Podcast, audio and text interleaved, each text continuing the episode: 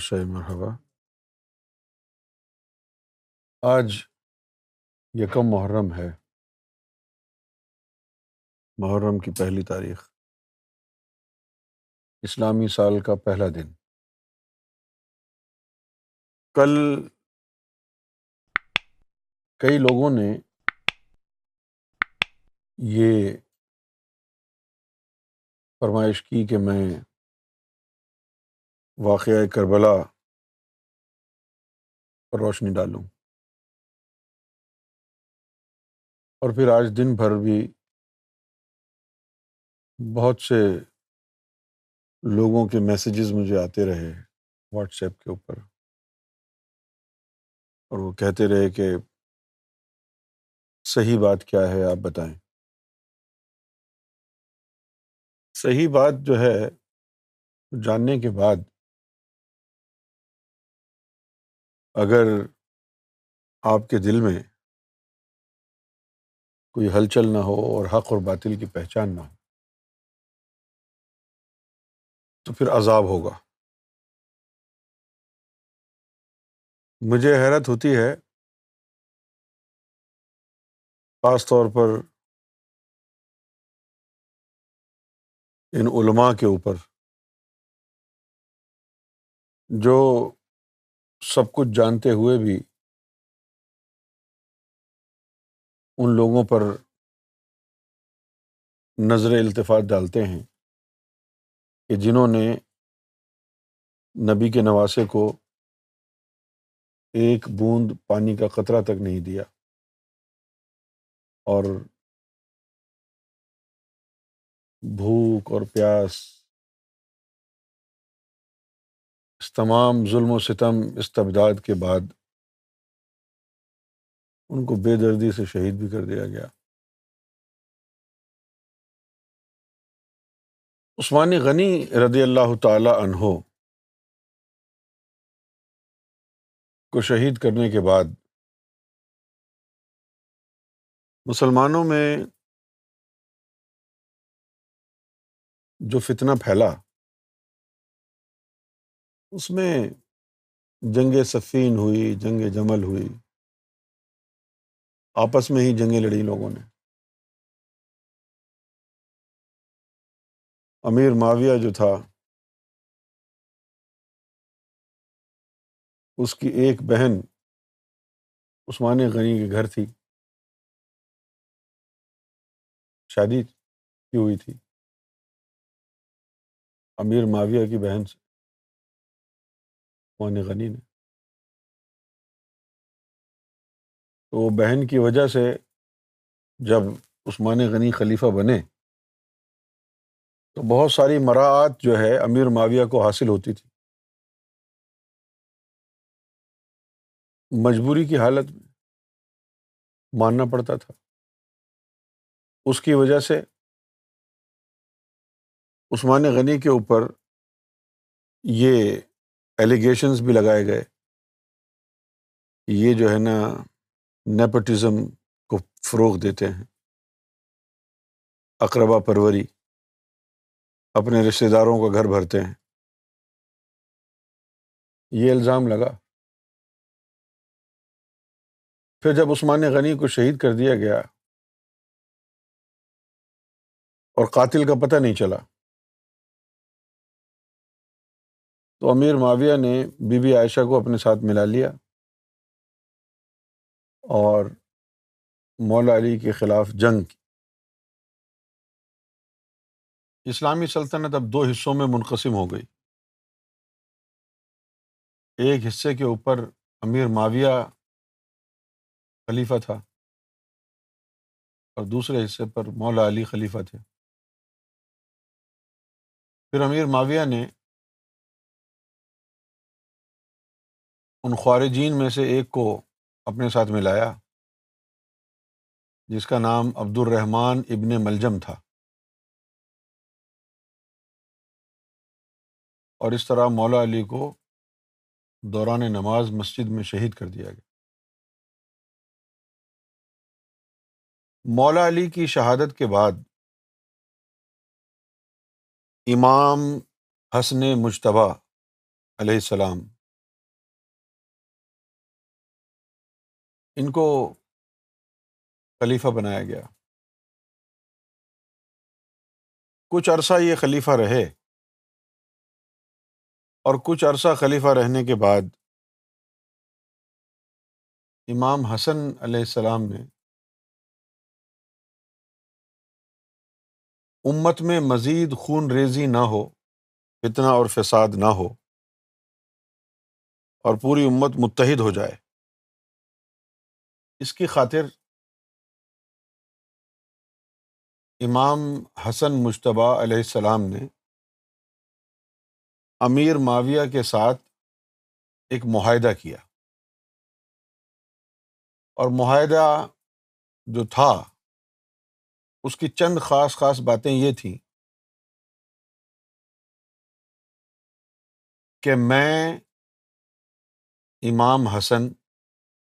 خلافت سے دستبردار ہو جاؤں گا اگر مندرجہ ذیل باتیں باتوں پر تم وعدہ کرو معاہدہ کرو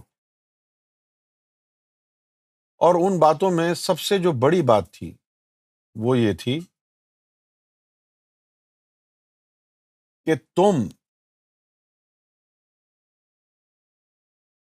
خلافت کو وراثت نہیں بناؤ گے خلافت کو وراثت نہیں بناؤ گے اور جب تمہارا وقت قریب آئے تو پھر تم مسلمانوں کی اجماع پر چھوڑ دینا کہ وہ خلیفہ منتخب کریں انہوں نے جو ہے معاہدہ کر لیا انہوں نے کہا ٹھیک ہے یہ خلافت وراثت نہیں بنے گی میں کسی کو جانشی مقرر نہیں کروں گا مسلمانوں کی شرح بیٹھے گی پھر جس کو اکثریت چاہے گی اس کو اپنا خلیفہ چن لے گی اب یہ جب معاہدہ ہو گیا تو امام حسن علیہ السلام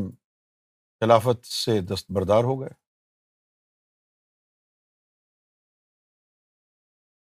کچھ عرصے بعد امیر معاویہ نے ان کو زہر دلوا دیا امام حسن کو زہر دلوا دیا پچاس ہجری میں امام حسن کا انتقال ہو گیا اس کے بعد جو ہے امیر معاویہ نے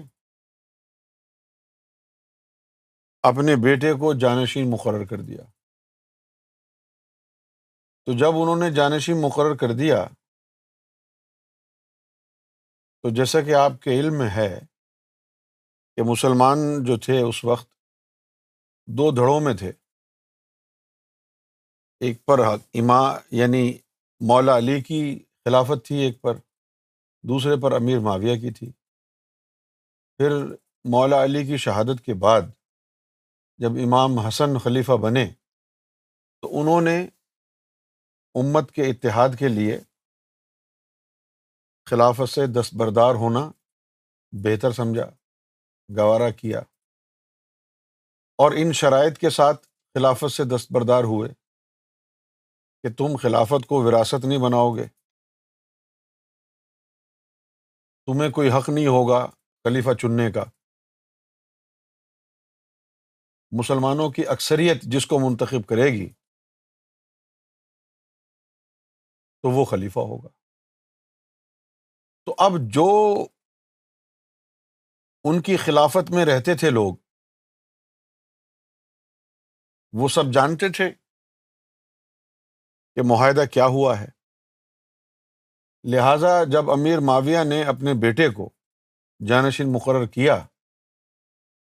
تو وہاں پر جو ہے خلفشار کی صورت پھیل گئی وہاں پر سورشیں ہوئیں وہاں پر جو ہے یعنی زبانی کلامی لوگ جو ہے بدکنے لگے عمر بن خطاب کا بیٹا ابو بکر صدیق رضی اللہ تعالیٰ عنہ کا بیٹا یہ بڑھ چڑھ کر آگے نکلتے بڑھ چڑھ کر اور امیر معاویہ اور جزید کی مخالفت کرتے بڑھ چڑھ کر یہ دائیں بازو تھے امام حسین کے اب جب یہ سارا کچھ ہو رہا ہے جانشین مقرر کر دیا ہے اور اس کے اعلان کے بعد ہی جو ہے وہ مسلمانوں میں پھوٹ پڑ گئی اہل کوفہ نے خطوط لکھنے شروع کر دیے کہ بھائی انہوں نے معاہدے کی خلاف ورزی کی ہے بہت بڑے بڑے جلیل القدر صحابہ جو تھے ان کو بھی خرید لیا امیر معاویہ نے لیکن بہت سے ایسے تھے کہ جنہوں نے کہا کہ انہوں نے تو معاہدے کو پامال کیا ہے جو معاہدہ ہوا تھا وعدہ خلافی کی ہے معاہدے کے مطابق تو آنے والے خلیفہ کا انتخاب سارے مسلمانوں نے اجتماعی طور پر مل کے کرنا تھا یہ انہوں نے اپنا جانشین جو مقرر کیا ہے یہ فیصلہ غلط ہے اس کے اوپر آوازیں ہوئیں اور یہ معاملہ جو ہے چند سالوں تک چلا ہے یہ معاملہ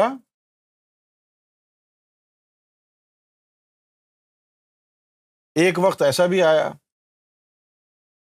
کہ امیر معاویہ نے اس خوف کے تحت کہ یزید کو کوئی مار نہ دے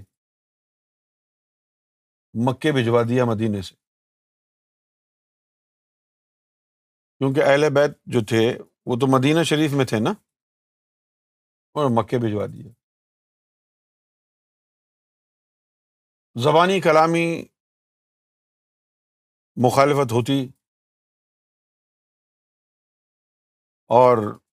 یہ اسی کوشش میں رہتے امیر معاویہ کہ جو بھی ان کے خلاف زبان کھولے اس کو مروا دیں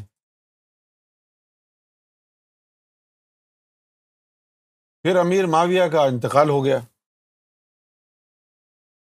امیر معاویہ کا انتقال ہو گیا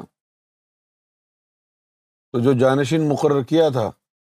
وہ خلیفہ بن گیا اب آپ نے سمجھنا یہ ہے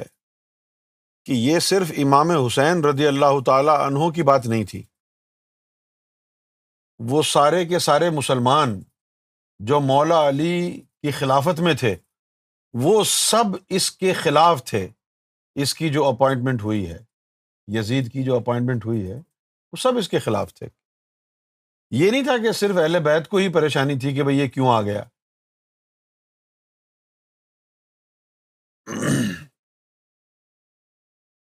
اب وہاں تحریک چل رہی تھی مدینے میں مکہ میں تحریک چل رہی تھی کہ ہم اس کو نہیں مانتے نہ ہم امیر معاویہ کے اس فیصلے کو مانتے ہیں اور نہ ہی اس کی خلافت کو مانتے ہیں کیونکہ اس نے وعدہ خلافی کی ہے اب جو لوگ سنی علماء بھی امیر معاویہ کے لیے بڑے بڑے القابات استعمال کرتے ہیں وہ مجھے یہ بتائیں کہ جس بندے نے امام حسن مشتبہ علیہ السلاۃ والسلام کے ساتھ معاہدہ کیا اور پھر اس کی خلاف ورزی کی کیا خلاف ورزی کرنا مومن کا شیوا ہے اور وہ بھی اہل بیت کے گھرانے میں معاہدہ کیا اور ان سے خلاف ورزی کی وعدہ خلافی کی معاہدے کو توڑا تو سورج تو پھیلی ہوئی تھی ان کے خلاف آواز تو اٹھ رہی تھی اتنے میں اس کا انتقال ہو جاتا ہے یزید جو ہے وہ خلیفہ بن جاتا ہے اب ماحول ایسا ہے کہ جو لوگ پہلے سے امیر معاویہ کی خلافت میں تھے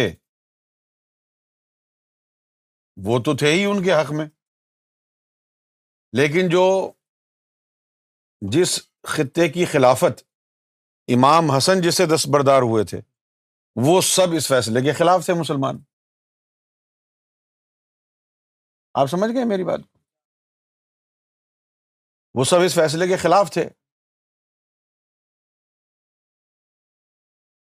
وہاں پر مخالفت کا دور دورہ تھا تو پھر اہل کوفہ کی طرف سے خطوط آنے لگے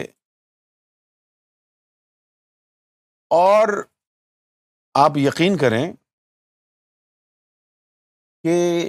صرف اہل بیت کی بات نہیں ہو رہی مسلمانوں کا ایک بہت بڑی مسلمانوں کی ایک بہت بڑی تعداد کے نعرے یہ تھے کہ اب خلیفہ امام حسین ہوں گے کیونکہ ان کو حق ہے اور اگر وہاں پر واقعی مسلمانوں کا مشورہ لیا جاتا تو مسلمان امام حسین علیہ السلاۃ والسلام کو اپنا خلیفہ چن لیتے یہی ڈر اور خوف تھا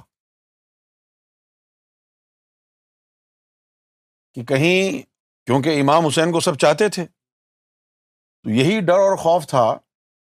یزید کے دل میں کہ اگر ان کو نہ روکا گیا تو خلافت ہاتھ سے چلی جائے گی لہٰذا انہوں نے لوگوں کو ڈرایا بھی دھمکایا بھی اور کوفے سے پھر لوگ بار بار بلا رہے تھے کہ ہم تو کبھی بھی نہیں مانیں گے یزید کو انہوں نے تو بدخلاف یعنی وعدہ خلافی کی ہے معاہدے کی جو ہے وہ معاہدے کو پامال کیا ہے تو ہم تو اپنا لیڈر آپ کو چنتے ہیں آپ یہاں آئیں اور ایسی ایسی باتیں انہوں نے لکھی کہ امام حسین علیہ السلاۃ والسلام مجبور ہو گئے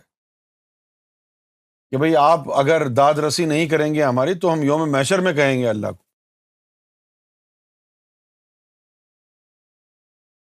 ہم آپ کو خلیفہ دیکھنا چاہتے ہیں اب ہر طرف ایک ہنگامہ آرائی کا سماں ہے اور مخالفت جو ہے وہ یزید کی ہو رہی ہے اور کئی جو صحابہ کرام کے جو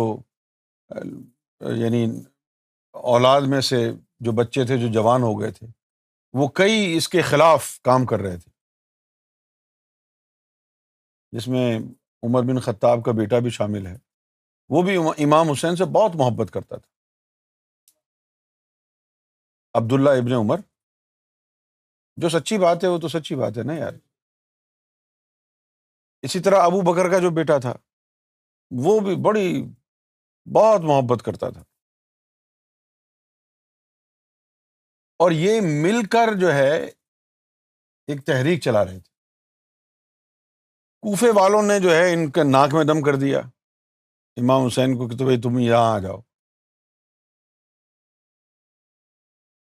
اب کوئی ایک پلیٹفارم تو بنانا تھا نا کہ جہاں سے بیٹھ کے کچھ کیا جا سکے کیونکہ اس نے ظلم کا بازار گرم کر رکھا تھا یعنی دین کا مذاق اڑایا جا رہا تھا اور اسلام کی دھجیاں بھی کھیر دیں اس نے تو امیر معاویہ کے دور سے شروع ہو گیا لہٰذا یہ جو ہے امام حسین اپنے گھر والوں کو لے کے کوفہ کی طرف روانہ ہو گئے کو پتا چلا پہلے انہوں نے مسلم بن عقیل کو بھیج دیا تھا کہ تم جاؤ اور میرے ہاتھ پہ بیت لے لو وہ گئے انہوں نے چالیس ہزار آدمی جمع ہو گئے وہاں اور انہوں نے مسلم بن عقیل کے آگے بیت کر لی ہاتھ پر بیت کر لی کہ ٹھیک ہے ہم اپنا نمائندہ تم کو تسلیم کرتے ہیں یزید کو جب پتہ چلا کہ بھائی چالیس ہزار آدمی ان کے ساتھ ہو گئے ہیں انہوں نے ان پر ظلم کیا قتل و غارت شروع کر دی ڈرایا دھمکایا اور اس کے ڈرانے دھمکانے کا خوف اتنا طاری ہو گیا لوگوں پر کہ نماز جب شروع کی مسلم بن نقیل نے ان کو شہر کے چوراہے میں تو اس وقت چالیس ہزار آدمی تھے سلام پھیرا تو ایک بھی نہیں تھا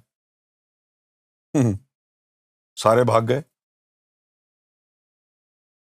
اور یہ اطلاع دے چکے تھے کہ بھائی یہاں تو بڑے وفادار موجود ہیں وہ وفادار سارے بھاگ گئے اب انہوں نے جو ہے اب چونکہ وہ تو سفر جو تھا وہ اونٹ پر ہوتا تھا لمبا سفر اگر کرنا ہے آپ نے تو وہ گدھوں پر تو نہیں ہو سکتا نا نہ گھوڑوں پر ہو سکتا ہے لمبا سفر وہ تو اونٹ پہ ہوتا ہے اونٹ کے اوپر بیٹھ کے آہستہ آہستہ بڑی ہی سست رفتاری سے سفر کرتے ہیں تو اطلاع پہنچ جاتی ہے گھوڑوں کے ذریعے گئی اطلاع قاصد بھیج دیے ان کو اطلاع مل گئی کہ بھائی وہ آ رہے ہیں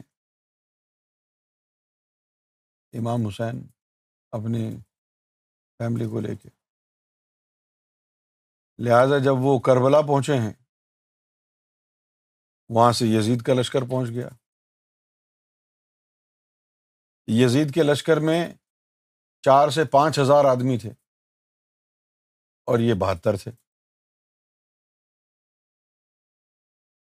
یہ بہتر تھے ان کا جو سپہ سالار مقرر کیا ہوا تھا یزید کی فوج کا اس کا نام تھا ہر بن ریاہی جب کربلا میں دونوں فوجوں کا یعنی اہل بیت الزام کا اور ان کی فوج کا آمنا سامنا ہوا ہے تو بن ریاحی نے امام حسین کے قدم چومے اور کہا کہ آپ تو نواس رسول ہیں میں تو ہرگز آپ کے اوپر ہاتھ نہیں اٹھا سکتا تو آپ ایسا کریں میں کوئی بہانہ کر دوں گا رات کو اندھیرے میں آپ اپنا قافلہ لے کے واپس مدینے چلے جائیں اور اس کے احکامات یہ ہیں کہ آپ کو ہر حال میں روکا جائے نہ رکیں تو آپ کو مار دیا جائے اور میں ایسا کر نہیں سکتا میں آپ کی عزت کرتا ہوں تو امام حسین نے کہا چلو ٹھیک ہے دیکھتے ہیں خیر وہ رات کو انہوں نے فیصلہ کیا کہ واپس چلے جاتے ہیں اور چلنا شروع ہو گئے صبح ہوئی تو وہیں دائرے میں ہی گھومتے رہے وہ غربن ریاہی جو ہے وہ بیدار ہوا اس نے جھانکا باہر خیمے سے دیکھا کہ ارے یہ تو یہی ہے تو وہ آیا کہنے لگا حضرت آپ گئے نہیں میں نے تو آپ کو کہا تھا چلے جائیں تو انہوں نے کہا جی ہم تو گئے تھے صبح ہوئی تو یہیں کھڑے تھے ہم تو گھومتے رہے ادھر ہی تو اس نے کہا کہ چلو کل چلے جائیے تین دن تک یہی ہوتا رہا وہ اسی میدان میں گھومتے رہتے صبح ہوتی تو وہ کہتا ہے یار آپ تو گئے ہی نہیں بالآخر وہ بھی اس کے اوپر بھی جو ہے نبی پاک صلی اللہ علیہ وسلم کا کرم ہو گیا غربن ریاہی کے اوپر جب اس نے دیکھا کہ بھائی اب یہ نہیں جا رہے ہیں کوئی مسئلہ ہے تو پھر اس نے کھلے عام اعلان کر دیا کہ میں امام حسین کا ساتھی ہوں اور وہ امام حسین کے ساتھ شامل ہوگا ان لوگوں نے وہی تمام چیزیں کی یزید کی فوج نے جو مشرقوں اور کافروں سے جنگ کرتے وقت کی جاتی تھیں وہی تمام چیزیں کی بلکہ اس سے زیادہ کی ان لوگوں کے اسی یا بیاسی لوگ مارے گئے اور یہاں امام حسین کے تو بہتر نفوس تھے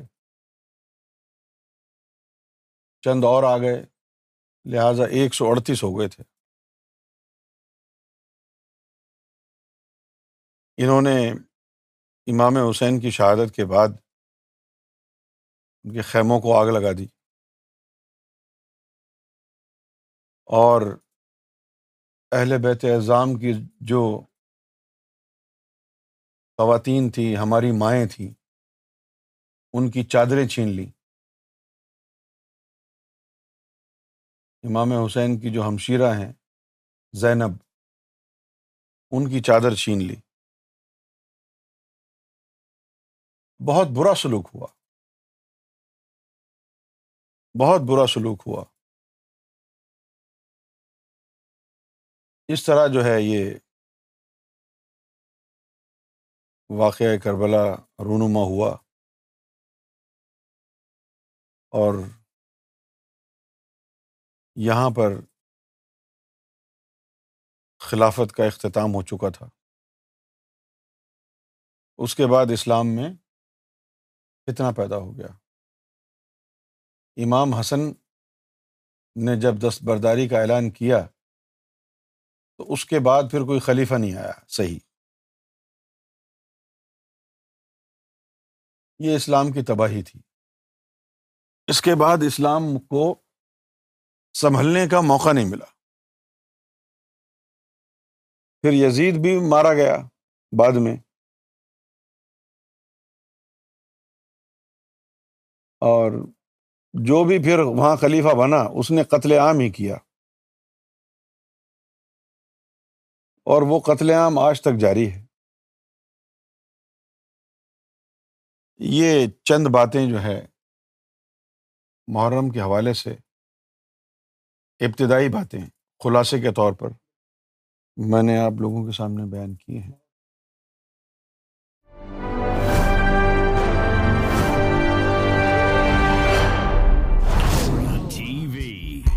bringing light, love, and peace in your life.